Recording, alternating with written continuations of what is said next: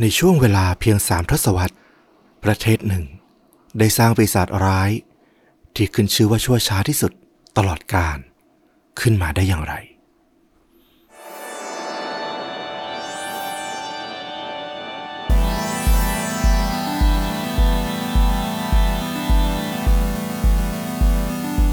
สวัสดีครับ สวัสดีครับ ค่าจริงยิ่งกว่าหนังพอดแคสต์จากช่องชนดูดะอยู่กับต้อมครับ แล้วก็ฟลุกครับ กับหนึ่งเหตุการณ์ฆาตกรรม พร้อมการแนะนำภาพยนตร์ที่มีเนื้อหาใกล้เคียงกับเรื่องจริง ที่เรากำลังจะถ่ายทอด วันนี้คุณฟลุกมาในสไตล์ไหนแล้วระดับความรุนแรง โหดร้ายแค่ไหนครับ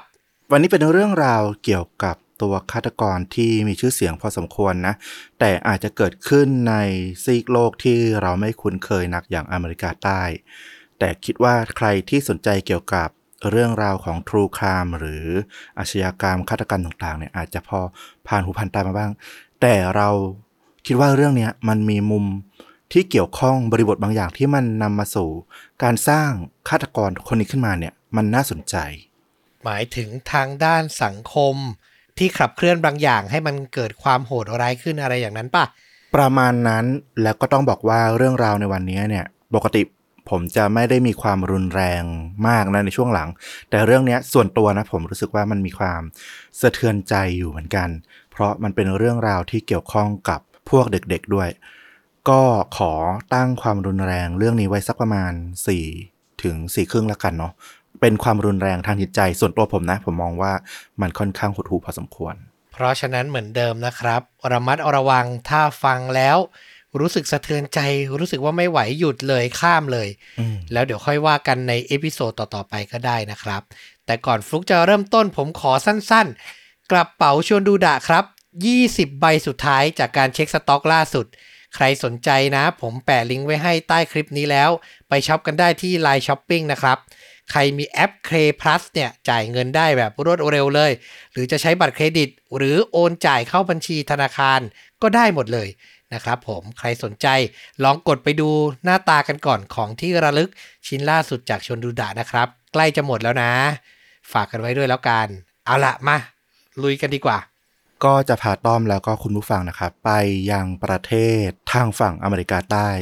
ประเทศโคลอมเบีย ประเทศนี้เนี่ยตั้งขึ้นจากนามสกุลของนักเดินเรือชาวอิตาลีเนาะคริสโตเฟโรโคลัมโบหรือเราน่าจะคุ้นในชื่อตามภาษาอังกฤษว่า คริสโตเฟอร์โคลัมบัสซึ่งก็เป็นผู้ที่ครั้งหนึ่งเนี่ยถูกเรียกว่าผู้ค้นพบทวีปอเมริกานะก่อนที่มันจะมีการพูดถึงประวัติศาสตร์ว่าเออจริงๆแล้วอาจจะมีนักเดินเรือท่านอื่นที่เคยเดินทางมาถึงก่อนอะไรก็ว่าไป โดยพื้นที่นี้เดิมเป็นของชนเผ่าอารยธรรมโบราณกว่า 12,000 ปีมาแล้วก่อนที่จะกลายเป็นอาณานิคมของสเปนมาตั้งแต่กลางคริสตศตวรรษที่ 16 การที่มันถูกยึดครองโดยฝั่งยุโรปเนี่ยมันก็ทำให้ดินแดนแห่งนี้เนี่ย ถูกนำพาผู้คนหลายชาติพันธุ์เข้ามาในพื้นที่ทั้งชาวยุโรป ตะวันออกกลาง หรือแม้แต่แอฟริกาก็ตาม มันก็ทำให้โคลอมเบียเนี่ยกลายเป็นประเทศ 1 ใน 17 ประเทศกลุ่มที่มีความหลากหลายมากที่สุดในโลกนะนึกภาพเทียบเคียงก็คืออย่างอินเดีย จีน สหรัฐ ที่มีผู้คนหลากหลายเชื้อชาติหลายภาษาหลายเผ่าพันธุ์ รวมกันอยู่ในพื้นที่เดียวกัน ซึ่งถ้าประเทศ 1 ใน 17 กลุ่มประเทศเนี้ย ในแถวบ้านเราเนี่ยก็จะนึกภาพของประมาณประเทศมาเลเซีย หรืออินโดนีเซียก็ได้ หลังจากได้รับเอกราชจากสเปนในช่วงคริสตศตวรรษที่ 19 โคลัมเบียก็เริ่มสร้างประเทศของตนเองนะ ก็ถือว่าสร้างมาได้ค่อนข้างเข้มแข็งเลยทีเดียว มีความมั่นคงในการเมืองการปกครอง แต่แล้วมันก็มาถึงช่วงทศวรรษแห่งการนองเลือดจนได้ ในช่วงทศวรรษปี 1940 จนถึงต้นทศวรรษที่ 1950 โคลัมเบียถูกเรียกขานช่วงเวลานี้ว่าลาวิโอเลนเซีย หรือช่วงเวลาแห่งการนองเลือดนั่นแหละ สาเหตุหลักมาจากความตึงเครียดที่เพิ่มขึ้น จากการแข่งขันของพรรคการเมืองสองฝั่งที่ยืนอยู่คนละด้านของอุดมการณ์ซึ่งช่วงนั้นก็ต้องบอกว่าเป็นช่วงที่มันมีการสร้างอิทธิพล ระหว่างฝั่งเสรีนิยม และอนุรักษ์นิยม รวมถึงอิทธิพลจากเรื่องของแนวคิดคอมมิวนิสต์ที่กำลัง บูมขึ้นมาในต่างประเทศด้วย แต่ว่าณเวลานั้นโคลอมเบียเนี่ยเป็นการต่อสู้ของพรรคสองฝั่งก็คือเสรีนิยม และอนุรักษ์นิยม โดยตอนนั้นเนี่ยหัวหน้าพรรคเสรีนิยมใหม่วัย 45 ปีชื่อว่าฮอเคไกตันเขาก็เป็นนักกฎหมายที่ได้รับความนิยมในหมู่ประชาชน จากภาพลักษณ์คนหนุ่มที่ขึ้นปราศัยพูดได้จับใจนะมีวิธีการพูดการสื่อสารกับผู้คนเนี่ยได้ยอดเยี่ยมมาก จนประชาชนส่วนใหญ่ในประเทศเนี่ยเชื่อเลยว่า การเลือกตั้งประธานาธิบดีที่กำลังจะเกิดขึ้นอันใกล้เนี่ยไกตันคนนี้นี่แหละ จะเป็นประธานาธิบดีคนต่อไป ซึ่งแน่นอนว่าพอได้รับความนิยมมาก ๆ แบบเนี้ยกลุ่มฝั่งตรงข้ามก็เริ่มหวั่นใจ กลุ่มดังกล่าวได้แก่ใครบ้าง ก็คือกลุ่มอนุรักษ์นิยมพักฝั่งตรงข้าม และก็กลุ่มชนชั้นสูงฝั่งเสรีนิยมที่เคยครองอำนาจความนิยมในกลุ่มของเสรีนิยมเดิมเนี่ย ก็หวั่นใจเหมือนกันว่าเออไอ้พักกลุ่มเสรีนิยมใหม่เนี่ยมันได้รับความนิยมมากกว่าตัวเองละก็เรียกได้ว่าตัวไกตันเนี่ยก็เป็นเป้าของทั้งฝั่งตรงข้าม แล้วก็ฝั่งเดียวกันที่ครองอำนาจเดิมด้วย เรื่องราวสำคัญมันเกิดขึ้นในวันที่ 9 เมษายนปี 1948 ตอนนั้นไกตันก็มีนัดออกไปทานข้าวพบปะกับกลุ่มผู้สนับสนุน ระหว่างที่กำลังเดินทางออกจากบ้าน มีชายคนหนึ่งวิ่งมาด้านหน้าของไกตันแล้วก็กระหน่ำยิงใส่ จนความหวังของโฮโลเบียสุดลงตายคาที่ตรงนั้นเลย โอ้โห นี่คือนักการเมืองว่าที่ผู้นำประเทศเลยนะ ถูกต้อง แต่แน่นอนว่าตอนนั้นน่ะเขาก็ยังอยู่ในฐานะของแคนดิเดตอะเนาะยังไม่ได้มีการเลือกตั้งแล้วก็ยังไม่ได้มีการที่จะขึ้นตำแหน่ง แต่แน่นอนว่ากลุ่มผู้สนับสนุนของไกตันเนี่ยก็อยู่บริเวณนั้นอะค่อนข้างมากอยู่ละ เพราะว่าเป็นที่ทำการเป็นที่พักของเขา ก็มีทั้งประชาชน ทั้งตำรวจเจ้าหน้าที่ ที่อยู่บริเวณนั้นเนี่ยก็ช่วยกันวิ่งไล่ตามจับคนร้ายด้วยความโกรธแค้น คนร้ายเนี่ยไปจนมุมแล้วก็ขอมอบตัวกับตำรวจ เพื่อเอาชีวิตรอด เขาร้องขอชีวิต ผู้หมู่ผู้หมู่ช่วยผมด้วยอย่าให้พวกเขามาฆ่าผม พวกเขาที่ว่าก็คือฝูงชนที่กำลังโกรธแค้นความหวังของพวกเขาถูกฆ่าตายต่อหน้าต่อตาสิบตำรวจตีที่มาถึงเนี่ย ก็พยายามแยกคนร้ายหนุ่มนะเข้าไปขังไว้ในร้านขายยา ซึ่งอยู่ใกล้ๆบริเวณนั้น เพื่อจะสอบสวนแล้วก็รอให้มีรถตำรวจเนี่ยมารับตัวคนร้ายเนี่ยไปคุมขังไว้ที่สถานีตำรวจ ระหว่างนั้นสิบตำรวจตีคนนี้ก็สืบสวนสอบสวนเบื้องต้นไปด้วยว่า เออ คือใครทำไปเพื่ออะไร แน่นอนว่าฝูงชนเนี่ยก็ไม่ยอมหายยอมกลับกันง่าย ๆนะ ก็ออกันอยู่หน้าร้านขายยาเนี่ยมุงรออยู่ด้านนอก รอฟังว่าคนร้ายคนนี้เนี่ย ทำลงไปด้วยจุดประสงค์อะไร หรือมีใครอยู่เบื้องหลัง เจ้าของร้านยาที่อยู่ในร้าน ก็บอกว่าคนร้ายเนี่ยเอาแต่พูดซ้ำๆแค่ว่า โอ้พระเจ้า ผู้ทรงฤทธานุ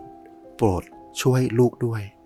คือไม่บอกข้อมูลอะไรออกมาเลยอะได้แต่สวดภาวนาอ้อนวอนว่าเออขอให้เขาปลอดภัยขอให้เขาปลอดภัยช่วยลูกด้วยฝูงชนที่อยู่ด้านนอกก็เริ่มหงุดหงิดมากขึ้นเรื่อยๆละเพราะว่าอยากได้คำตอบไง คนที่อยู่ด้านนอกก็เริ่มพูดกันแล้วว่า เฮ้ย เมื่อกี้ตอนวิ่งไล่มา คนที่อยู่ในร้านยากับคนที่เราวิ่งไล่กันอะฉันจำได้นะว่า มันคนละคนกันนี่นาพอมันมีคนหนึ่งเริ่มพูดว่า เฮ้ย น่าจะไม่ใช่คนเดียวกันนะ มันก็กลายเป็นวงสนทนาวงกว้างขึ้นเรื่อยๆ เกิดความสงสัยว่า เอ๊ะตำรวจเนี่ยกำลังจับแพะจับคนผิดเนี่ย มาแทนตัวฆาตกรตัวจริงหรือเปล่า แน่นอนว่าฝูงชนก็เริ่ม อยากต่อรองแล้วว่า ขอดูหน้าชัดๆซิว่ามันใช่คนเดียวกันไหม จากการต่อรองกลายเป็นความโกลาหล ประตูร้านขายยาถูกพัง ตำรวจที่อยู่ด้านในก็ไม่สามารถช่วยเหลือคนร้ายได้ ฝูงชนลากคนร้ายออกไปด้านนอก ลากกันไปจนหายลับตาไป หลังจากนั้นไม่นาน ศพของคนร้ายก็ถูกถอดถึงเสื้อผ้าจนร่างกายเปลือยเปล่า แล้วก็ถูกทิ้งเอาไว้ บน ถนนแถวจัตุรัสนอกทำเนียบประธานาธิบดี ตอนนี้เหล่าฝูงชนที่โกรธแค้นเนี่ยก็สลายหายตัวไปหมดละ ใบหน้าของคนร้ายเนี่ยถูกก้อนอิฐก้อนหินทุบใส่จน เรียกได้ว่าถูกบดขยี้ไม่เหลือเขาหน้าของมนุษย์ร่างกายของเขาก็ถูกทำร้าย จนมันแทบจะขาดวิน นึกสภาพของคนเป็นสิบ เป็นร้อยอะรุมประชาทันคนคนเดียวนะชายคนหนึ่งในที่เกิดเหตุเนี่ย ได้พยายามช่วยรวบรวมพวกหลักฐานต่างๆ ที่มันพอเหลือ เสื้อผ้า เอกสารติดตัวเอกสารยืนยัน ประจำตัวของคนร้ายเนี่ยเก็บเอารวบรวมไว้ให้ตำรวจ ก็ทำให้รู้ว่าคนร้ายที่ถูกสังหารเนี่ยจากฝูงชนเนี่ยมีชื่อว่าฮัวนโรอาเซียราอายุ 26 ปี ถ้าฟังถึงตรงนี้เนี่ยก็จะเริ่มคิดว่ามันมีอะไรแปลกๆหลายอย่างทำไมฝูงชนที่ต้องการรู้ว่าคนร้ายคนนี้เนี่ย ลงมือทำไปเพื่ออะไร มีอะไรอยู่เบื้องหลัง มันก็ควรจะเก็บคนร้ายคนนี้เอาไว้ เพื่อให้การเข้าสู่กระบวนการยุติธรรม แต่ว่านี่เป็นการทำลายร่างของคนร้าย จนยับเยินแม้กระทั่งใบหน้าก็ไม่สามารถยืนยันตัวตนเองได้ นอกจากเอกสารติดตัวที่เป็นบัตรประจำตัวเท่านั้นเอง แล้วยิ่งพอมันไม่มีคนมาให้คำอธิบาย คนร้ายไม่สามารถอยู่ให้การได้ กระบวนการยุติธรรม หาความจริง มันก็สิ้นสุดลง มันไม่สามารถจะไปต่อได้ว่าเอ้าแล้วเขาทำไปทำไม หาแรงจูงใจไม่เจอ แล้วมันก็กลายเป็นทฤษฎีที่แบบมโนหรือคิดโยงกันไปในหมู่ประชาชนขึ้นมา ยิ่งมีข้อมูลว่าคนร้ายที่ชื่อว่าโรอาเซียร่าเนี่ยเป็นคนที่ตำรวจเองเนี่ยตอนหลังก็บอกว่า ตอนจับมาแล้วไปขังไว้ในร้านขายยาเนี่ยก็ไม่แน่ใจนะว่าเป็นคนเดียวกันกับที่วิ่งไล่ตามจับมาจากบ้านของไกตันหรือเปล่า เพราะว่าตำรวจเองก็จำได้แค่ว่า คนร้ายเนี่ยสวมหมวกสีเทา ซึ่งโรอาเนี่ยก็สวมหมวกเหมือนกัน สีเทา แต่ที่เหลือเนี่ยไม่แน่ใจแหละทุกอย่างมันเกิดขึ้นไวมากชลมุนมาก คนที่รู้จักกับโรอาเซียราก็บอกว่า โรอาเซียราเนี่ยเป็นคนที่มาจากครอบครัวฐานะยากจน แล้วก็เขามีอาการทางจิตที่ไม่ปกติ แต่ไม่ใช่คนที่แบบ ไม่ปกติแล้วอารวาสทำร้ายผู้อื่นหรือเป็นอันตรายนะ ก็คือเหมือนคนที่มีความบกพร่องทางชาวปัญญาอะไรแบบนั้นนะโรอาเซราเนี่ยชอบมาหาไกตันที่ทำงาน เพื่อมาของานทำเพราะว่าเขาเนี่ยตกงาน หางานทำไม่ได้ แต่ไกตันก็ไม่เคยที่จะให้ทำงานนะนะไม่ได้มอบหมายงานอะไรให้เขาทำแน่นอนว่าสำหรับคนที่บ้านไกตันเนี่ยบอกว่าโรอาเซราเนี่ยก็ถือว่าไม่ใช่คนแปลกหน้าแหละเพราะว่าเขาออกบ้านนี้บ่อยมาหาไกตันหลายครั้งเพื่อมาของานทำ ประเด็นต่อมาก็คือปืนที่ถูกพบในที่เกิดเหตุ ถูกทิ้งเอาไว้ ไปตรวจทะเบียนปืน พบว่าเจ้าของเดิมเนี่ยเพิ่งขายปืนนี้ไปก่อนหน้า วันที่จะเกิดเหตุรอบสังหารเนี่ยเพียง2วันเท่านั้น ปัญหาก็คือปืนมาถึงโรอาเซียราได้ยังไง ไม่มีใครรู้ ที่สำคัญโรอาเซียราที่มีความบกพร่องทางปัญญาเนี่ยแล้วก็ไม่เคยเรียนรู้วิธีการใช้ปืนมาก่อนเนี่ยเขาจะฝึกฝน จนใช้ปืนกระบอกนี้ได้อย่างคล่องแคล่วแถมยิงแม่นยำเราจับวาง เข้าที่ลำตัวและศีรษะของไกตันได้ อย่างนั้นเนี่ย เพียงสองวันเนี่ยทำได้ขนาดนั้นเลยเหรอ ก็เริ่มมีคนพูดเหมือนกันว่า เนี่ยมันน่าจะมีเบื้องหลังที่ไม่ชอบมาพากลอันดับแรกโรอาเซียร่าคือคนร้ายจริง ๆ หรือเปล่า อันดับที่สองเบื้องหลังของการลอบสังหารครั้งนี้เนี่ย มันอาจจะเป็นขบวนการ องค์กรพรรคการเมือง หรือแม้แต่รัฐบาลของประเทศอื่น ที่เข้ามาแทรกแซงการเมืองในประเทศหรือเปล่า แน่นอนว่าประชาชนหลายคน เอาเรียกว่าส่วนใหญ่แล้วกัน มองว่าเหตุการณ์ลอบสังหารครั้งนี้เนี่ยเป็นเรื่องของการเมือง แต่พอมันไม่มีความชัดเจนหาคำตอบไม่ได้ ผ่านกระบวนการพิสูจน์ความจริง ฝั่งพรรคอนุรักษ์นิยม ก็โทษว่านี่คือฝีมือของพวกเสรีนิยม ที่กำลังสูญเสียอำนาจให้กับพรรคใหม่ หรือว่าบางทีก็บอกว่า นี่อาจจะเป็นฝีมือของ CIA ของอเมริกาที่พยายามเข้ามามีอิทธิพล เหนือประเทศในกลุ่มอเมริกาใต้ในช่วงเวลานั้น บางก็ว่านี่เป็นอิทธิพลเป็นฝีมือของพรรคคอมมิวนิสต์ ส่วนฝั่งเสรีนิยมก็โทษว่า นี่คือฝีมือของพรรครัฐบาลที่ตอนนั้นเนี่ยคือสายอนุรักษ์นิยม รู้ตัวว่าตัวเองเนี่ยอาจจะแพ้เลือกตั้ง ก็รีบตัดตอนคู่แข่งซะ แน่นอนว่าต่างฝ่ายต่างโทษกันแล้วก็ไม่มีคำตอบแน่นอน มันก็กลายเป็นเพียงการคาดเดาแล้วก็ใส่ร้ายป้ายสีกันไป แต่กลุ่มผู้สนับสนุนของไกตันส่วนหนึ่งมีความเชื่ออย่างยิ่ง และที่สำคัญกลุ่มนี้เนี่ยเป็นผู้ครอบครองสื่อ พวกเขาออกแถลงการ์ไปยังประชาชน บอกว่าผู้ที่อยู่เบื้องหลังการสังหารไกตัน คือพรรครัฐบาล พวกเขายังกระตุ้นผู้คนให้หยิบถืออาวุธลงสู่ท้องถนน หากไม่มีอาวุธ เขาก็บอกว่าให้ไปปล้นร้านอุปกรณ์ช่าง หยิบเครื่องมือช่างออกมา เอาออกมาสู้ด้วยกัน นอกจากนี้เนี่ยยังยั่วยุโดยการสอนวิธีทำระเบิดเพลิงอย่างง่ายด้วย แล้วก็บอกว่าทุกคนหยิบอาวุธขึ้นมา แล้วเราจะเดินเท้าไปทำเนียบประธานาธิบดีด้วยกัน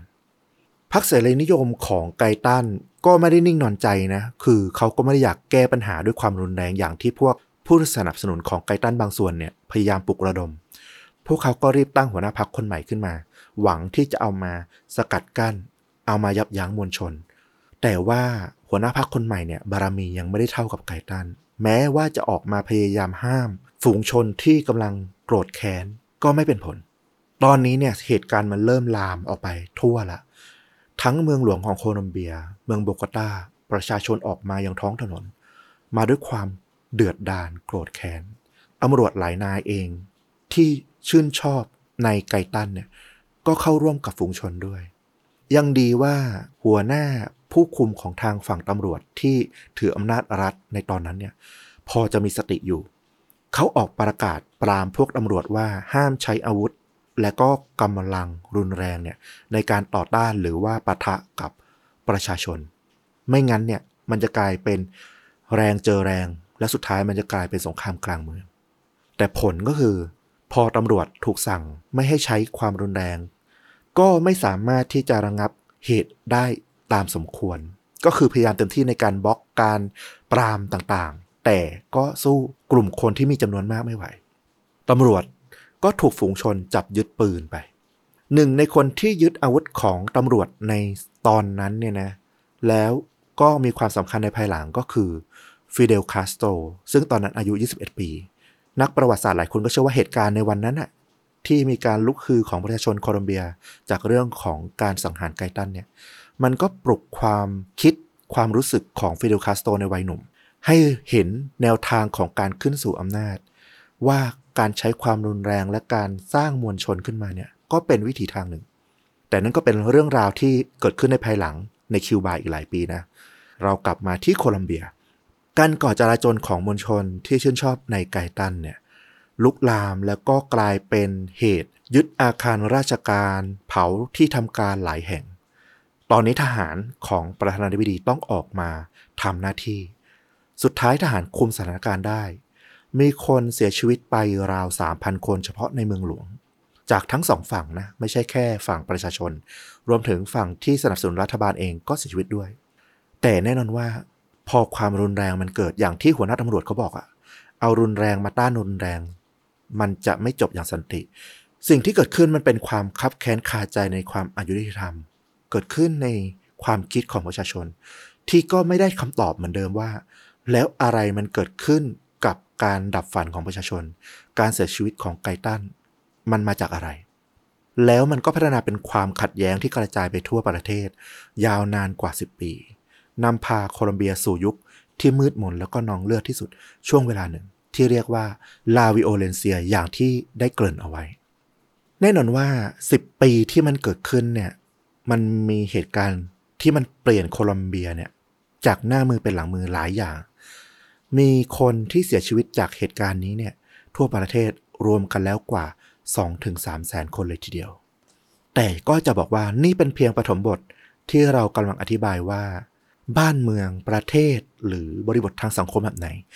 ที่มันให้กำเนิดฆาตกร ที่เรียกได้ว่าชาติชั่วเลวร้ายที่สุดตลอดการคนหนึ่งขึ้นมา ไกตันเสียชีวิตในปี 1948 เดือนเมษายน วันที่ 8 ตุลาคมปี 1948 ปีเดียวกันห่างออกมาไม่กี่เดือน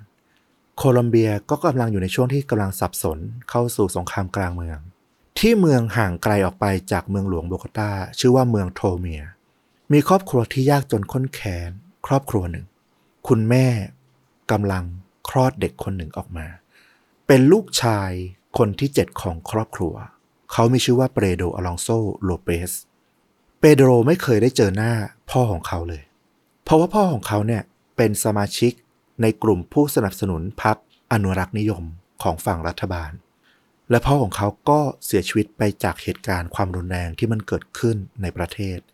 ก่อนที่เปโดเนี่ยจะเกิดขึ้นมาจะลืมตามาดูโลกเพียง 6 เดือนเท่านั้น คุณแม่ของเขาเนี่ยต้องแบกรับหน้าที่ในการเลี้ยงดูลูก 7 คน รวมถึงหาเงินเข้าบ้านเพียงลำพัง คุณแม่ของเปโดเนี่ยบอกเปโดเลยว่า พ่อของแกเนี่ยมันตายไปด้วยเรื่องที่มันไร้สาระมาก ไม่ได้คิดถึงเมียไม่ได้คิดถึงลูกๆ จากไปอย่างไร้ความรับผิดชอบ และคุณแม่ของเปโดก็มีอาชีพที่ทำได้จำกัด เธอเลยต้องค้าบริการเป็นโสเพณีเธอก็ไม่ได้จะเจอแต่ลูกค้าที่ดีๆ ลูกค้าที่แย่ๆก็เยอะมาก ยิ่งสถานการณ์สังคมบริบทบ้านเมืองมันตึงเครียด ลูกค้าที่เอาความหงุดหงิดจากชีวิตส่วนตัวมาลงกับโสเพณีก็มีมาก และแน่นอนว่าคุณแม่ของเปโดก็เอาความหงุดหงิด ความ จ็บปวดจากการทำงานนี้ ที่เธอก็ไม่ได้อยากทำเอามาลงที่ลูกชายอย่างเปโดด้วยหนึ่งเธอก็อาจจะคิดว่าเปโด เป็นเด็กที่เกิดมาแล้วทำให้บ้านแตกสามีตาย พ่อของเปโดก็ตาย เปโดก็เลยโตมาด้วย มือด้วยตีนของแม่ ทั้งทั้งที่มีคนบอกว่าจริง ๆ เปโดเป็นเด็กที่ค่อนข้างที่จะเรียบร้อยใจดีสุภาพ เขามีความใฝ่ฝันที่อยากจะเป็นคุณครูในอนาคต เปโดอายุถึง 8 ขวบ ตอนนั้นเขาก็เริ่มมีความสนใจในร่างกายของเพศตรงข้าม หลายปีที่เขาโตขึ้นมา โดยที่มีคุณแม่ทำอาชีพค้าบริการ มันทำให้เขาวกวนหมกมุ่นวนเวียนอยู่เกี่ยวกับเรื่องของเพศ แล้วพอ 8 ขวบเขาก็เริ่มมีความสนใจ แต่ด้วยการเล่นแบบเด็กๆอะนึกออกไหมเด็กอายุ 5 ขวบ 8 ขวบ ร่างกายมันยังไม่ได้เปลี่ยนแปลงจนขนาดถึงจะแยกเพศออกมาชัดเจนได้ เปโดรเองก็อาจจะรู้สึกอย่างนั้น เขาเล่นกับน้องสาวที่อายุน้อยกว่า และเขาก็สัมผัสหน้าอกของน้องสาว เป็นจังหวะที่คุณแม่ของเปโดมาพบเห็นพอดี เธอด่าเปโดว่าไอ้โรคจิต นั่นมันน้องสาวแกนะ ไม่ได้มีการสั่งสอนว่าอะไรคือสิ่งที่ถูกต้อง อะไรคือควรไม่ควร เปโดวัยแปดขวบถูกแม่ ลากเดินจากเมืองโทเมียไปถึงที่ชานเมือง แล้วแม่ก็ทิ้งเขาไว้ที่นั่น เหมือนเอาหมาเอาแมวไปปล่อยวัดอะ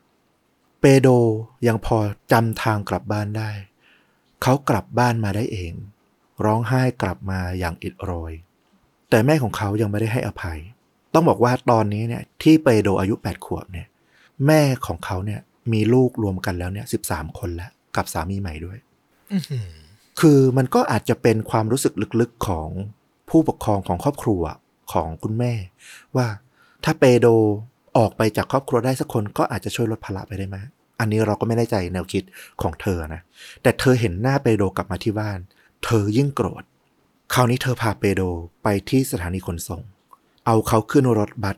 จุดหมายปลายทางคือเมืองหลวงโบโกตา ไกลจากเมืองโทเมียกว่า 300 กิโลเมตร โดยที่เธอก็ไม่ได้ขึ้นไปด้วย เด็กชายเปโดวัยแปดขวบ ไม่มีทางที่จะกลับมาบ้านเองได้ ยิ่งเงินไม่มีติดตัว ค่ารถไม่มีทางเดินทางกลับได้แน่นอน เหมือนแม่เอาเขามาปล่อย ให้ไปตายตามยถากรรม ระหว่างที่เดินงงไร้เป้าหมายอยู่ในเมืองหลวง เพราะว่าก็ไม่มีญาติไม่มีเพื่อน ไม่รู้จักใครเลยในเมืองหลวงแห่งนี้ เปโดรก็ได้พบชายแก่จิตใจดีที่เห็นเขากำลังเดินล่อนเล่อยู่ ดูแล้วว่าเป็นเด็กขอทานอะไรบ้านเจ้าหนูมาที่บ้านลุงสิ เปโดรก็ดีใจ เขาอยากทานอาหารอุ่นๆ อยากได้นอนบนเตียงนุ่มๆ เหมือนตอนที่อยู่กับแม่ แต่บ้านของชายแก่กลับไม่มีแสงไฟ ไม่มีเฟอร์นิเจอร์ มันเป็นบ้านที่ร้างๆ ที่นั่นไม่มีอาหารรออยู่ เพราะว่าเปโดรนั่นแหละ คืออาหารที่ชายแก่จะเอามาบรรเทาความหื่นกระหายของเขา เปโดถูกชายแก่แปลกหน้าล่วงละเมิดทางเพศอย่างรุนแรงซ้ำแล้วซ้ำเล่า เขาร้องไห้ขอให้คนช่วยเหลือแต่ก็ไม่มีใครที่จะตอบรับ หลังจากนั้นเปโดก็ถูกปล่อยออกมา เขาก็กลับมาใช้ชีวิตเป็นเด็กขอทาน ไปเข้าร่วมกลุ่มกับพวกเด็กกำพร้า จากสงครามกลางเมืองต่างๆ ที่เดินเร่ร่อนไปตั้งกกตั้งแกงกัน ตอนนี้เปโดกลายเป็นเด็กที่ ไร้ความไว้เนื้อเชื่อใจในคนอื่น เพราะครั้งสุดท้ายที่เขามอบความไว้ใจให้กับพวกผู้ใหญ่ เขาถูกทำร้ายทั้งร่างกายแล้วก็จิตใจจนยากที่จะลืม ไม่นับเรื่องของแม่ที่ทิ้งเข้ามา ชายแก่แปลกหน้าก็ทำกับเขา ตอนนี้เปโดอายุได้สิบกว่าปี มีครอบครัว สามีภรรยาชาวอเมริกัน มาเจอเขากำลังเดินขอทานอยู่ ทั้งคู่ก็มาถามว่า พ่อแม่หนูไปไหน แล้วหนูชื่ออะไร เปโดก็ระแวง แต่สุดท้ายเปโดยังมีโชควาสนาที่ดีอยู่ คู่สามีภรรยาชาวอเมริกันคู่นี้เนี่ยเป็นคนที่พาเปโดไปยังโรงเรียนสำหรับเด็กกำพร้าที่อยู่ในตัวเมือง ช่วยลงทะเบียนให้เขา เพื่อให้เขาเนี่ยได้รับการอุปถัมภ์เลี้ยงดูจากโรงเรียน ในรูปแบบมูลนิธิเขาถึงได้กลับมาเกิดความหวังในตัวมนุษย์คนอื่นอีกครั้งหนึ่ง ว่าอย่างน้อยก็ยังมีคนใจดีที่ช่วยเหลือเขาโดยที่ไม่ได้เอาผลประโยชน์อะไรจากเขาเลย มีเด็กอีกหลายคนที่นั่นที่กำพร้าที่ถูกพ่อแม่ทอดทิ้ง จากเรื่องทางสังคมจากเรื่องเศรษฐกิจ แล้วก็มาอยู่รวมกันที่โรงเรียนแห่งนี้ ทุกคนได้รับความอบอุ่นอีกครั้งหนึ่ง ที่นี่มีครูหนุ่มที่เปโดรนับถือมาก เขามองว่านี่คือไอคอนคือไอดอลคือคนที่ประกอบอาชีพที่เขาใฝ่ฝันอยากจะเป็นครั้งหนึ่ง ในตอนที่เขายังเด็กกว่านี้ และยิ่งเขามาเห็นว่าครูหนุ่มคนนี้เนี่ยดูแลเด็กทุกคนให้ความรักความอบอุ่นเหมือนกับพ่อแท้ๆเขายิ่งปราบปลื้มเขาอยู่ที่โรงเรียนนี้ได้สองปี แล้วมันก็เกิดขึ้นอีกครั้งหนึ่ง ครูหนุ่มที่เขาเคารพอย่างมากล่วงละเมิดทางเพศเขา ภาพความกลัวในอดีตที่โดนชายแก่ที่แปลกหน้าข่มขืน มันกลับมาหลอกหลอนเขาอีกครั้งหนึ่งจากคนที่เขาเชื่อใจไว้ใจ เปโดรต้องหนีออกจากโรงเรียนสำหรับเด็กกำพร้า แล้วก็กลับสู่ท้องถนนอีกครั้ง ไปพร้อมกับความไวเนื้อเชื่อใจพวกผู้ใหญ่ที่มันพังทลายลงไปพร้อมกัน อายุที่มากขึ้น เปโดรเข้าสู่วัยรุ่น เขาเริ่มรู้จักเรียนรู้วิธีหากิน โดยการก่ออาชญากรรมเล็กๆ น้อยๆ อย่างการขโมยรถ พอเริ่มโตตำรวจก็เริ่มที่จะปล่อยปละละเลยยากขึ้น เปโดรถูกจับ แล้วก็ต้องรับโทษจำคุก 3 ปี จากการขโมยรถ ตอนที่เขาอยู่ในเรือนจำก็ต้องบอกว่าเปโดเป็นคนที่มีหน้าตาที่คมเข้ม และก็มีเสน่ห์มันก็เหมือนกับใบหน้าของเขามันเชิญชวนพวกที่จิตใจบิดเบี้ยวให้เข้าหา เขาถูกนักโทษชายรุ่นพี่สามคนจับขึงพืช แล้วก็เวียนกันข่มขืนในห้องขัง ตอนนี้เปโดไม่ใช่เด็กคนที่เคยถูกกระทำฝ่ายเดียวแล้วจะยอมรับโชคชะตาอีกต่อไปแล้ว ระหว่างที่เขาถูกเวียนเทียนอยู่นั้นเขามองหน้าพวกมันทั้งสามคนแล้วก็สาบานว่า เขาจะต้องตามไล่ล่าแล้วก็ฆ่าพวกมันทุกคนให้ได้ ให้หลังจากนั้นไม่กี่วัน ผู้คุมได้ไปพบนักโทษชายสามคนที่ก่อเรื่อง ถูกฆ่าปาดคอด้วยของมีคม อยู่ในคุกนั้น เปโดน่าจะใช้เศษกระจกปาดคอชายทั้งสามคน แน่นอนว่ามันเป็นการต่อสู้ ระหว่างสามคนกับหนึ่งคน และก็ไม่มีใครเห็นเหตุการณ์ เปโดถูกมองว่าปกป้องตนเอง จากการที่จะถูกทำร้าย เขาก็เลยได้รับโทษเพิ่มขึ้นเพียงเล็กน้อยก็คือ ถูกขังเพิ่มขึ้นอีกสองปี หลังจากติดคุกจนครบกำหนด เขาก็กลับออกมาสู่ภายนอก แต่สิ่งที่เปลี่ยนไปอย่างแน่นอนและสำหรับเปโดก็คือ เขาได้ฆ่าคนเพื่อแก้แค้นเป็นครั้งแรก ความหงุดหงิดในใจของเปโด มันไม่ใช่เพียงแค่การถูกกระทำในคุก มันเป็นความสั่งสมสะสมมาหลายปี จากความเลวร้ายต่างๆ ที่เขาถูกกระทำดังนั้นถ้าเขาจะแก้แค้นอีกครั้งหนึ่ง ด้วยการฆ่าใครสักคน เขาจะทำอะไรได้บ้าง สิ่งที่ประกอบสร้างตัวเปโดในวัย 30 ปี ก็คือ เขากำพร้าพ่อ จากความรุนแรงปัญหาในสังคม การจับหน้าอกน้องสาวที่ยังเล็กจนถูกแม่ที่ประกอบอาชีพโสเพณีพาเขามาทิ้ง ความรู้สึกทั้งรักทั้งชังผู้หญิงอย่างแม่ของเขา ถูกชายแก่แปลกหน้าข่มขืน ถูกทำลายความไว้ใจเชื่อใจในผู้ใหญ่ซ้ำๆแล้วบริบททางการเมืองทางสังคมของโคลอมเบียในเวลานั้น ก็ไม่มีใครสนใจใคร ทุกคนต่างก็ต้องเอาชีวิตตัวเองให้รอด เด็กชายเปโดโตขึ้นมาด้วยความรู้สึกที่มันบิดเบี้ยว ทั้งด้านอารมณ์ แล้วก็ความรับรู้เรื่องเพศมาอย่างต่อเนื่อง มันสร้างภาพในใจเปโดขึ้นเรื่อยๆ ภาพเรือนร่างของเด็กสาว ความอ่อนแอการถูกบังคับกดขี่ทางเพศอำนาจของพวกผู้ใหญ่ พวกผู้ชาย ความรุนแรงการฆาตกรรมสังหาร บุคคลผู้เห็นต่างต่างๆ สังคมที่มันแตกแยก เหล่านี้มันกลายเป็นความตื่นกระหาย เปโดย้ายหลักแหล่ง จากเมืองนั้นไปหมู่บ้านนี้ทั่วโคลอมเบีย เขามักจะเดินไปในตลาดนัดตลาดของชุมชนต่างๆ ที่มีผู้คนมาจับจ่ายใช้สอย แม้ว่าปากของเขาจะพูดคุยกับแม่ค้า ถามเรื่องราคาสินค้ารายละเอียดของสินค้า แต่ดวงตาของเขามักจะจ้องมองด้วยความชื่นชม ไปยังพวกเด็กหญิงวัย9ถึง12 ปี ที่วิ่งเล่นอยู่ในตลาดนั้น ลูกของคนที่มาซื้อของบ้าง ลูกของพวกพ่อค้าแม่ค้า ที่ต้องเล่นเพียงลำพังเพราะพ่อพ่อแม่กำลังขายของอยู่บ้าง เขามักจะใช้พวกเครื่องประดับหรือของที่มันสะท้อนแสงแวววาว หลอกล่อเด็กพวกนี้ให้ตามเขาไป เขาจะพาเด็กเหล่านั้นไปยังสถานที่ซ่อนลับ ที่นั่นเนี่ยเขาได้ตระเตรียมหลุมศพเอาไว้รออยู่ เขาจะกอดพวกเธอเหมือนกับ พ่อกับแม่ที่อุ้มลูกเอาไว้ในอก รอจนพระอาทิตย์ขึ้นในตอนเช้า แสงที่พ้นขอบฟ้ามา เปโดบอกว่า แสงแรกของวันมักจะกระตุ้นความรู้สึกตื่นเต้นตื่นตัว ให้เขารู้สึกมีอารมณ์ พอแสงมันอาบร่างของเขาแล้วก็เด็กหญิง เขาจะค่อยๆเอามือเนี่ยกดไปรอบๆคอของพวกเธอ ทันทีที่ดวงอาทิตย์ พ้นขอบฟ้าขึ้นมาเต็มดวง เปโดจะลงน้ำหนักผ่านมือที่ใหญ่แล้วก็แข็งแกร่งของเขาเนี่ย กดลงไป จนแน่น จนแทบจะไม่เหลือพื้นที่ เขาบอกว่ามันจะใช้เวลาประมาณ 5-15 นาทีในขั้นตอนนี้ เปโดบอกว่าช่วงเวลานี้เป็นช่วงเวลาที่สำคัญสำหรับเขามากๆ แสงแดดที่มันสะท้อนอาบร่างของเด็กหญิง เขาที่กดคอแล้วก็จ้องมองเด็กหญิงอยู่ มองเข้าไปในดวงตาของพวกเธอ เขาจะเห็นแสงบางอย่างมันทอประกายวาบขึ้นมา เป็นช่วงวินาทีของชีวิตที่กำลังสิ้นสูญไป เชื่อกันว่า แรงบีบจากมือของเขาเนี่ยมันแรงจนขนาดตาของพวกเด็กเนี่ยถลนออกมาจนแทบจะหลุดออกจากเบ้าเลย เขาไม่เคยฆ่าเหยื่อในเวลากลางคืน เพราะเขาต้องการดูช่วงเวลาสุดท้ายของพวกเด็กหญิงเหล่านี้เนี่ยชัดๆ เขาบอกว่ามันจะไร้ค่ามากๆ ถ้าพวกเธอจากไปในเวลากลางคืน เปโดจะใช้เวลาอยู่กับร่างของเด็กหญิงเหล่านี้เนี่ย อีกนานพอสมควร เพื่อรอดูว่าพวกเธอเนี่ยตายไปจริง ๆ แล้วหรือเปล่า เขาจะหากระจกมาจ่อที่ปลายจมูก เพื่อดูว่ากระจกเนี่ยมันเป็นฝ้าไหม ถ้ายังมีลมหายใจ กระจกมันก็จะมีฝ้าไอร้อนของลมหายใจ หรือบางครั้ง เขาก็ต้องกรีดข้อมือ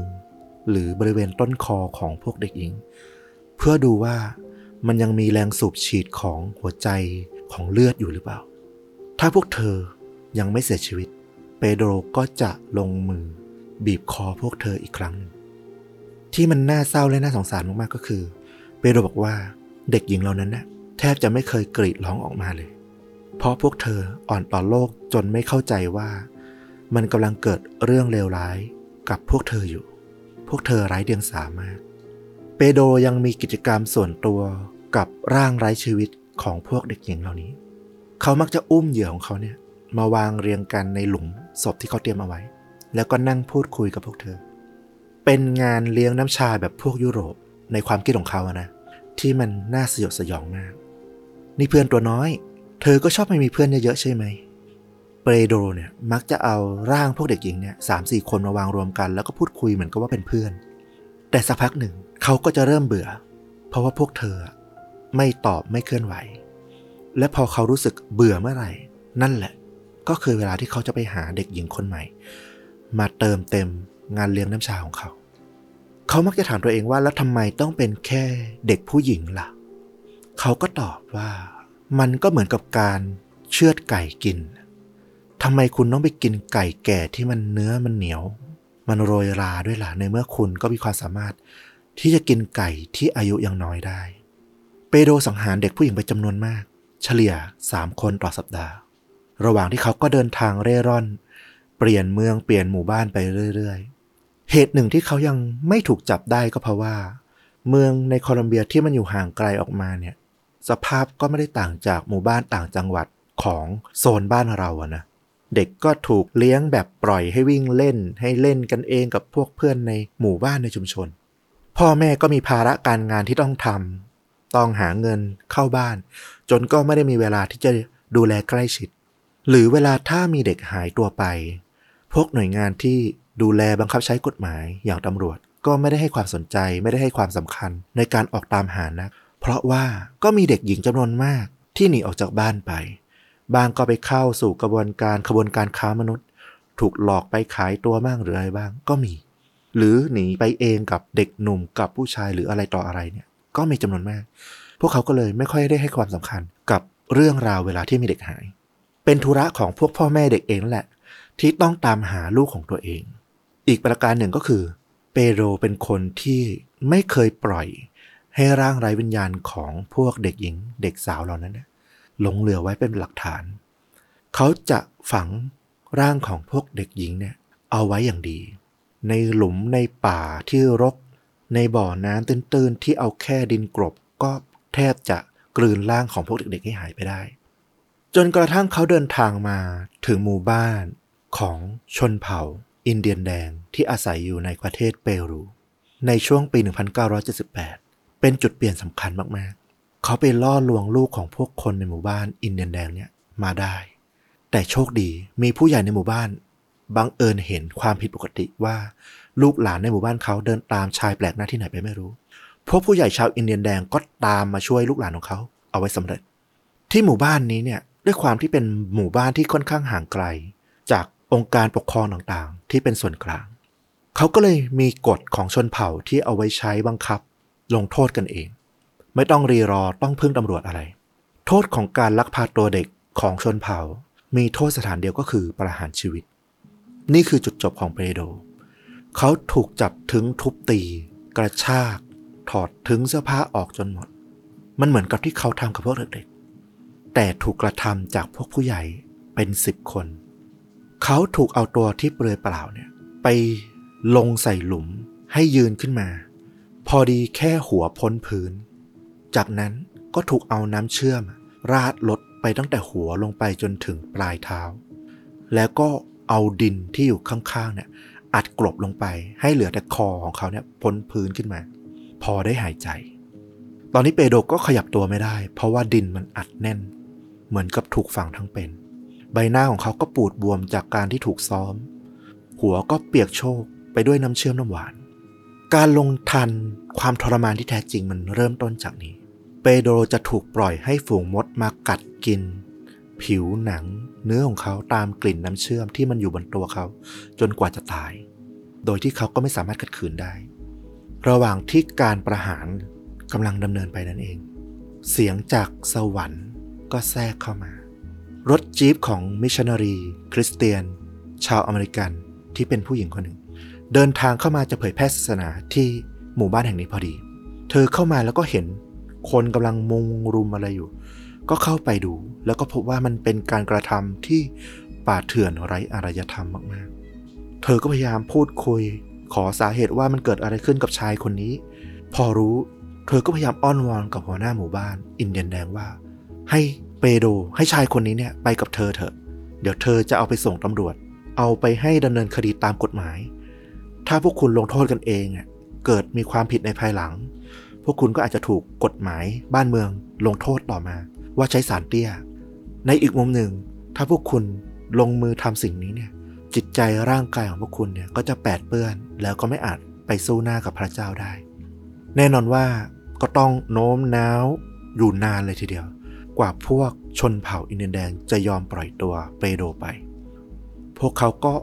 ขุดเปโดออกมาจากหลุม แล้วก็เอาเชือกมัด ช่วยกันอุ้มโยนเปโดขึ้นใส่ท้ายรถจี๊ปของมิชนารีหญิง แล้วก็บอกว่าสัญญานะว่าเธอจะพา ไอ้คนร้ายคนนี้เนี่ยไปส่งตำรวจ เธอก็ขับรถพาเปโดออกมาจากหมู่บ้าน ระหว่างนั้นเธอก็พูดคุยแล้วก็เริ่มสงสารเปโดรคือด้วยความเป็นมิชชันนารีหญิง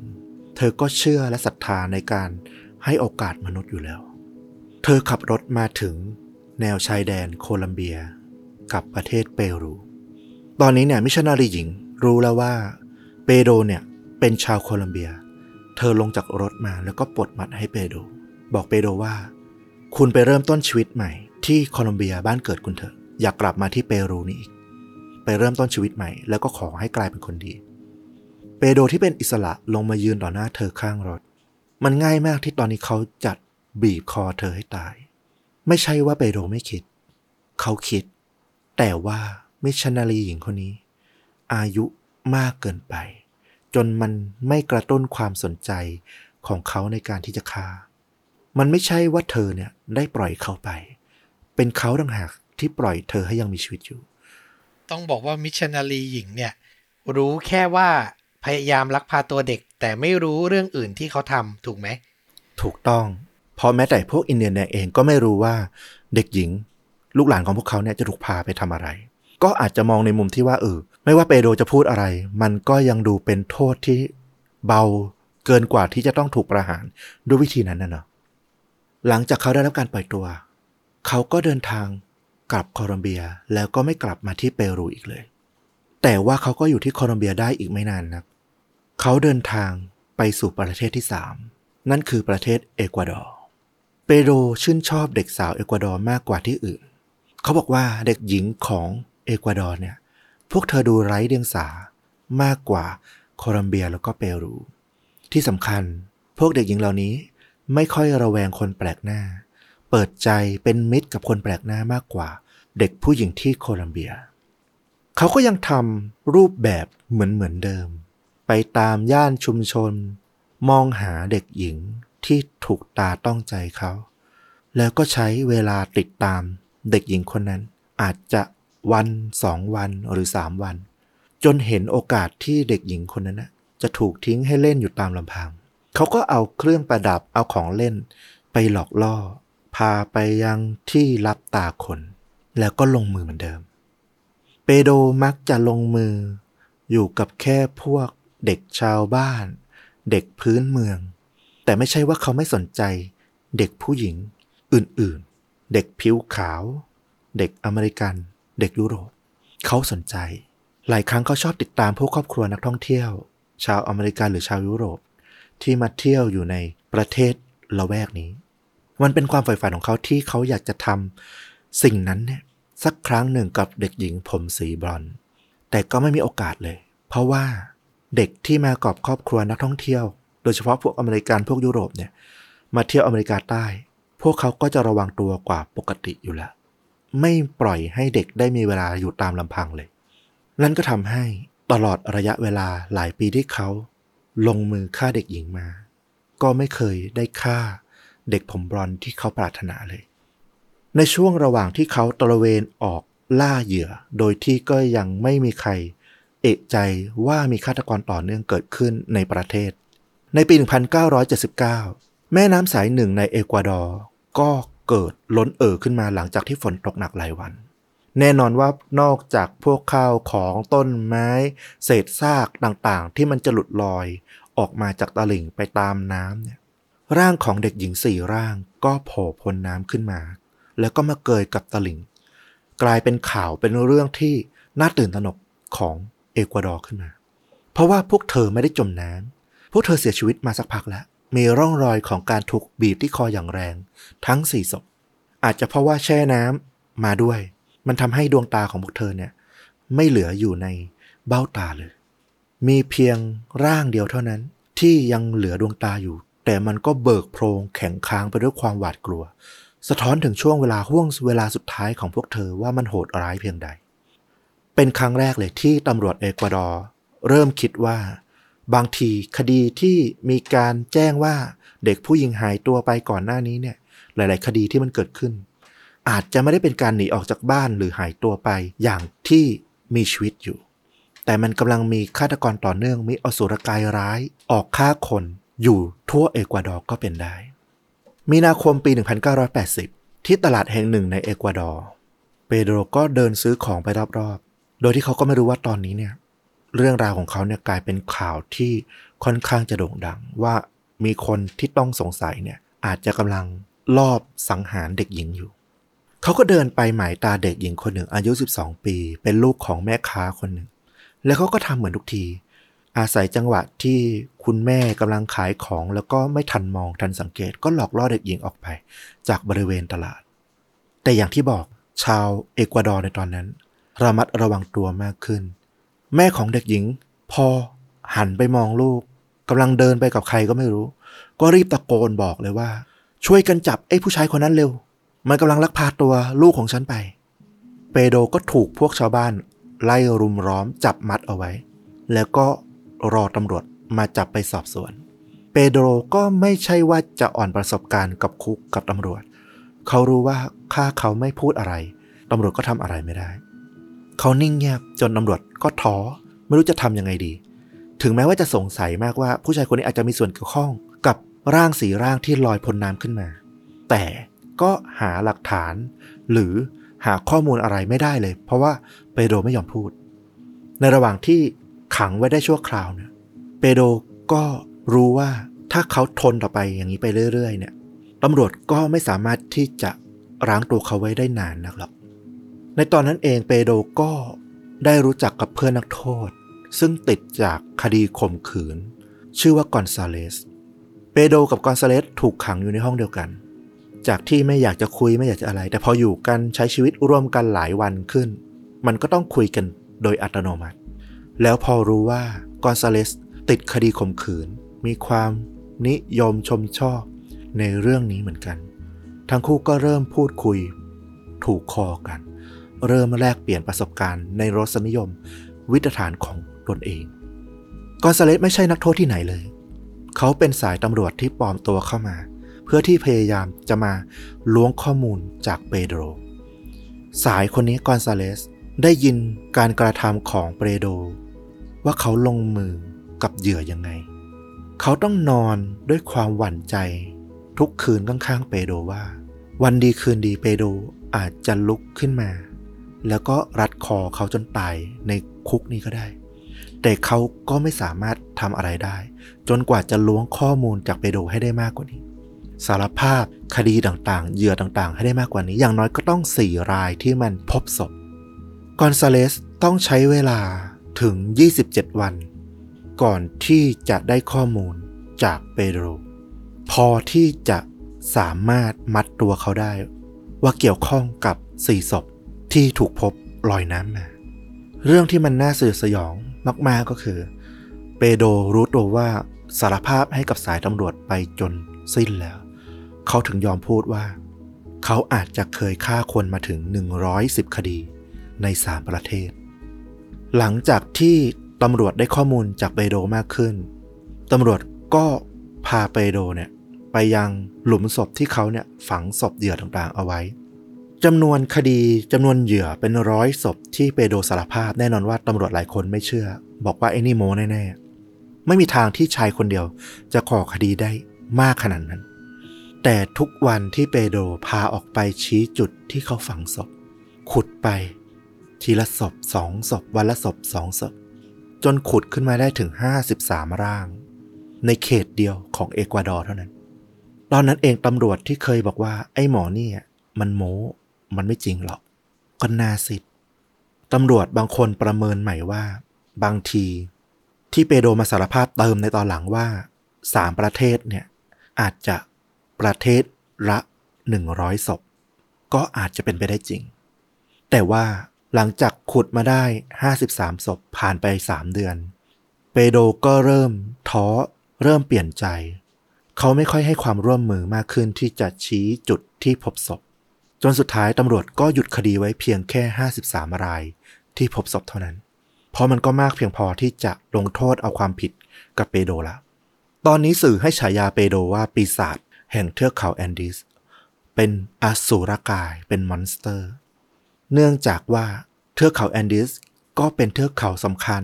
ที่พาดผ่านในพื้นที่ที่เปโดรเนี่ยลงมือสังหารเหยื่อของตัวเอง เขาถูกนำตัวขึ้นศาลในความผิด 53 กระทง แต่ว่าจุดสำคัญอีกจุดหนึ่งก็คือ กฎหมายเอกวาดอร์ไม่มีโทษประหาร โทษสูงสุดที่เปโดจะได้รับคือจำคุกตลอดชีวิต และกฎหมายเอกวาดอร์ก็กำหนดไว้อีกว่า แม้ว่าจะถูกตัดสินจำคุกตลอดชีวิต แต่ก็ลงโทษจำคุกสูงสุดได้ไม่เกิน 20 ปีเท่านั้น เปโดถูกใช้เวลา ในเรือนจำส่วนใหญ่ถูกขังในห้องขังเดี่ยว โดยแทบจะไม่ได้เจอผู้คน นักโทษอื่น หรือผู้คุมเลยแม้แต่คนเดียว เขาถูกคุมขังมานาน 12 ปี จนถึงปี 1992 มีนักข่าวมาติดต่อขอสัมภาษณ์เขาเพื่อบันทึก มูลเหตุจูงใจ ไปเป็นบทเรียนให้กับสังคม เปโดโรไม่ปฏิเสธ แต่เขาบอกว่าเขายินดีที่จะเล่าเรื่องราวของเขา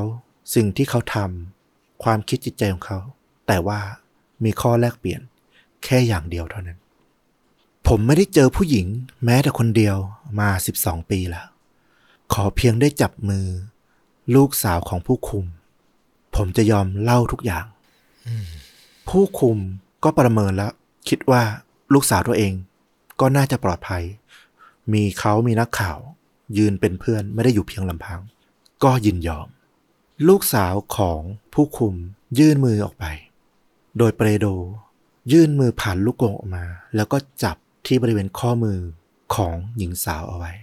เขาลูบมันเบาๆ ความเงียบเกินกินห้องขังตรงนั้น ผู้คุมเนี่ยจริง ๆ เนี่ยเตรียมอาวุธปืนเนี่ยไว้ละ เผื่อว่ามันเกิดเหตุอะไรที่มันไม่สามารถควบคุมได้ เขาก็พร้อมที่จะยิงเปโดร ตอนที่เปโดรกำลังลูบข้อมือไปมา นักข่าวที่นั่งอยู่ใกล้ๆก็สังเกตเห็นว่ามือของเปโดรเนี่ย มันทั้งใหญ่แล้วก็แข็งแกร่ง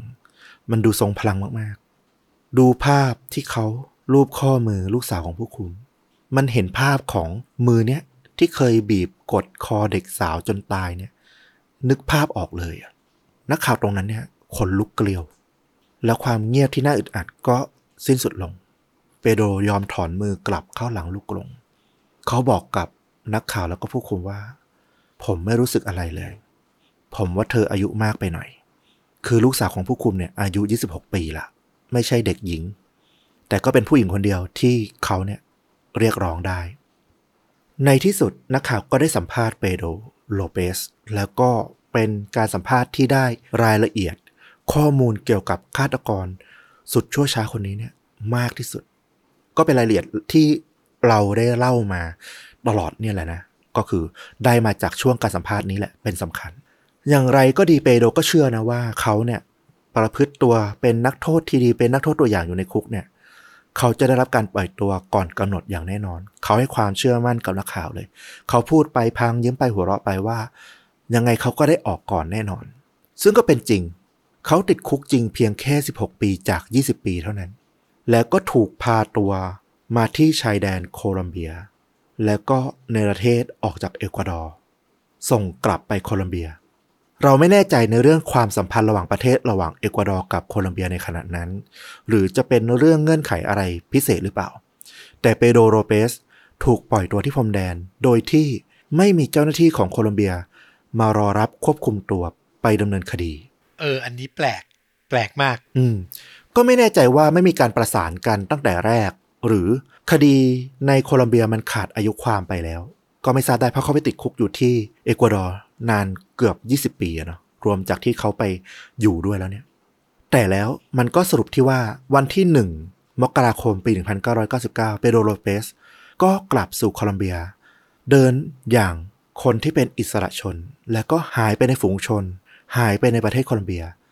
ไม่มีใครพบ หรือได้ข่าวเขาอีกเลยนับจากนั้น เหลือทิ้งไว้เพียงข้อความที่เขาเคยให้สัมภาษณ์กับนักข่าว ที่เอกวาดอร์ในปี 1992 ที่ยังคงสร้างความหวาดผวา ในประเทศเปรู โคลอมเบีย แล้วก็เอกวาดอร์ เขาเคยพูดเอาไว้ว่า ช่วงเวลาแห่งความตายของพวกเด็กหญิงนั้นนะมันน่าหลงไหล และน่าตื่นเต้น สักวันหนึ่ง ถ้าผมได้ถูกปล่อยตัว ผมอยากจะกลับไปรู้สึกถึงช่วงเวลานั้นอีกครั้ง ผมปิติที่จะได้ฆ่าพวกเธออีกครั้ง มันคือภารกิจแห่งชีวิตของผมไปแล้ว มันคือคำสาบานของเขาเองที่บอกว่า ไม่ว่ายังไงก็ตาม ถ้าเขาได้ออกไปนอกเรือนจำเขาก็ยังจะกลับไปฆ่าคนอีกครั้ง ครอบครัวในโคลัมเบีย ในเอกวาดอร์ในเปรู ที่ได้ยินเรื่องการปล่อยตัวเป็นอิสระของเปโดรโลเปซต่างก็หวาดกลัวว่าลูกๆของพวกเขาจะตกเป็นเหยื่อของฆาตกรต่อเนื่อง ที่ได้ชื่อว่าเป็น monster คนนี้เนี่ย มีการรายงานซึ่งไม่รู้ว่าจริงหรือเท็จว่ามีคนพบเห็นเปโดรอีกหลายครั้งในโคลัมเบียบ้างว่าเห็นเขาเนี่ยกำลังเดินอยู่บนภูเขาที่เป็นชายแดนข้ามประเทศ แต่ว่าก็ไม่มีใครเคยที่จะพบว่าจริง ๆ แล้วเขาหายไปไหน หรือเปลี่ยนชื่อเปลี่ยนหน้าเปลี่ยนอะไรไป จนไม่รู้ตัวตนดั้งเดิมแล้ว ทิ้งท้ายเรื่องนี้จุดที่น่าสนใจนอกจากเรื่องที่ว่า เราตั้งโจทย์ที่ว่า สังคมแบบไหนมันสร้างตัวตนของฆาตกรต่อเนื่องขึ้นมาได้ ที่เราเล่าไปตั้งแต่ต้นเรื่องของไกตันและก็ความขัดแย้งรุนแรงของโคลัมเบีย มันมีอีกเรื่องหนึ่งที่น่าสนใจ มีคนไปถามเจ้าหน้าที่ของเอกวาดอร์ว่า จริง ๆ พวกคุณมีสิทธิ์หยุดยั้งความเลวร้ายนี้นะทำไมถึงไม่ทำตั้งแต่แรก ไม่ประหารชีวิตหรือจัดการอะไรที่มันเด็ดขาดกับเปโดรไปซะ ปล่อยเขากลับ ไปมีอิสระทำไมคำตอบที่น่าสนใจก็คือ เจ้าหน้าที่ที่ดูแลเรือนจำคุมขังเปโดตอนนั้นอยู่เนี่ยเขาบอกว่า มันอาจจะฟังดูแปลกสำหรับประเทศอื่นๆ แต่กฎหมายในประเทศเอกวาดอร์ลงโทษสูงสุดไว้เพียงเท่านี้ กฎหมายเอกวาดอร์ห้ามการประหารชีวิต หรือตัดสินจำคุก ใครก็ตาม นานเกินกว่า 20 ปี มันเป็นกฎหมายที่ถูกตรามานานกว่าร้อยปีละ คำถามคือ มันไม่ใช่เหตุผลทางด้านศีลธรรม มนุษยธรรมอะไรแบบนั้นเลย เพราะถ้ามันถูกคิดมาด้วยรูปแบบแบบนั้นเนี่ยมันจะมีกระบวนการติดตาม แล้วก็ตรวจสอบคนที่ถูกปล่อยตัวออกมาว่าเขาเนี่ยเหมาะสมที่จะกลับคืนสู่สังคมได้แล้วหรือยัง แต่หลักคิดที่มันกำหนดกฎหมายตัวนี้ขึ้นมาที่ห้ามจำคุกใครนานเกิน 20 ปีเนี่ย มันเกิดมาจากประวัติศาสตร์ ที่ว่าประธานาธิบดีของเอกวาดอร์ยุคหนึ่ง ขึ้นสู่อำนาจของประเทศด้วยการปฏิวัติล้มล้างการปกครองขึ้นมา แล้วก็ตรากฎหมายนี้เอาไว้เลยว่าห้ามมีการประหาร แล้วก็ลงโทษจำคุกตลอดชีวิต เพื่อป้องกันไม่ให้พวกเขาเนี่ยต้องรับโทษเหล่านั้นเองอึ้งไปเลย เป็นเรื่องที่ ผมต้องใช้คำว่าน่ากลัวมากนะ ถ้าสำหรับผมนะ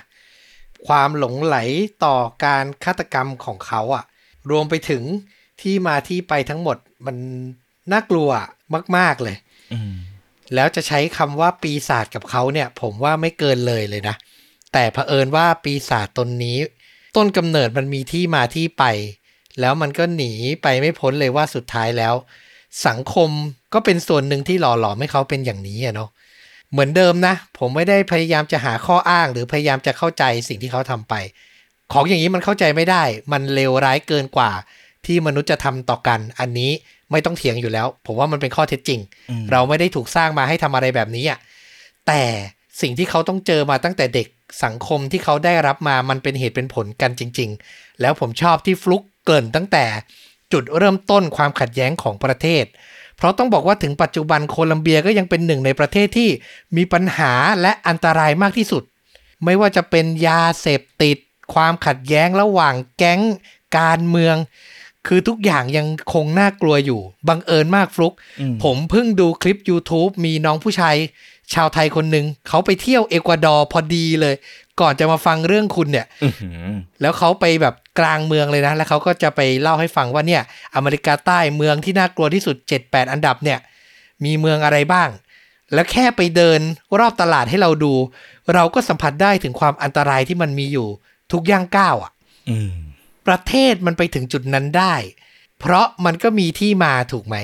ผมว่ามันก็เป็นข้อคิดเตือนใจในระดับที่ใหญ่กว่าระดับครอบครัว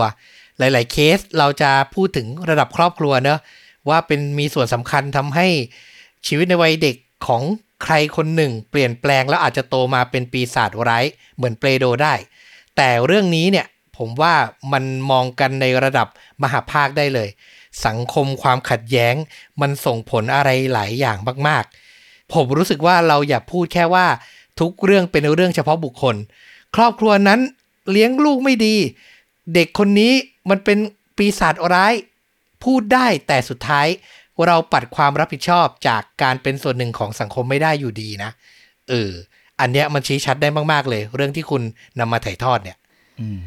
โอ้สรุปได้ดีมาก แล้วก็อยากจะให้ไปลองดูนะ YouTube ของน้องคนนั้นเลยเหมือนกันนะว่าเออ สภาพปัจจุบันที่เขาได้ไปเดินมาเป็นยังไงบ้างอาจจะได้เห็นบรรยากาศกับเรื่องเล่านี้ชัดเจนขึ้นด้วยสำหรับหนังเราไปดูซีรีส์ที่ เราเชื่อว่าหลาย ๆ คนก็อาจจะได้ไปดูมาแล้วด้วยนะ ใน Netflix ที่เป็นกระแสอยู่ช่วงหนึ่ง เรื่อง Mask Girl ที่มาจากเว็บตูนของทางเกาหลีเนาะเออ มันมีตัวละครตัวหนึ่งที่เป็น